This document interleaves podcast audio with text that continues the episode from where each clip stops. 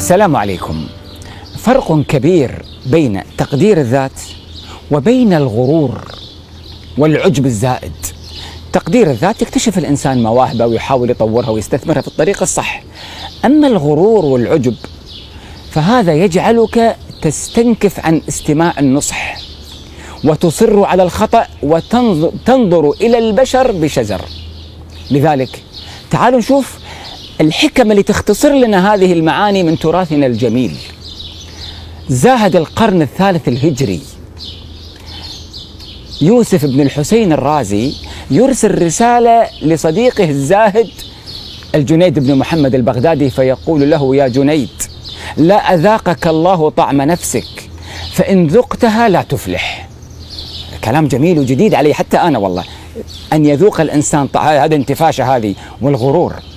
يأتي ابن عطاء الله السكندري في حكمه العطائية المشهورة ويقول أجهل الناس من ترك يقين ما عنده لظن ما عند الناس. أنت مستيقن من نقصك وقوتك وطبيعتك.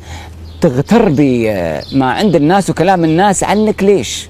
ومن حكمه في ذات السياق الناس يمدحونك لما يظنونه فيك فكن أنت ذاما لنفسك لما تستيقنه منها.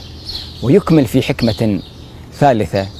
إنما أكرمك من أكرمك لجميل ستر الله عليك فالحمد لمن سترك وليس الحمد لمن أكرمك وشكرك.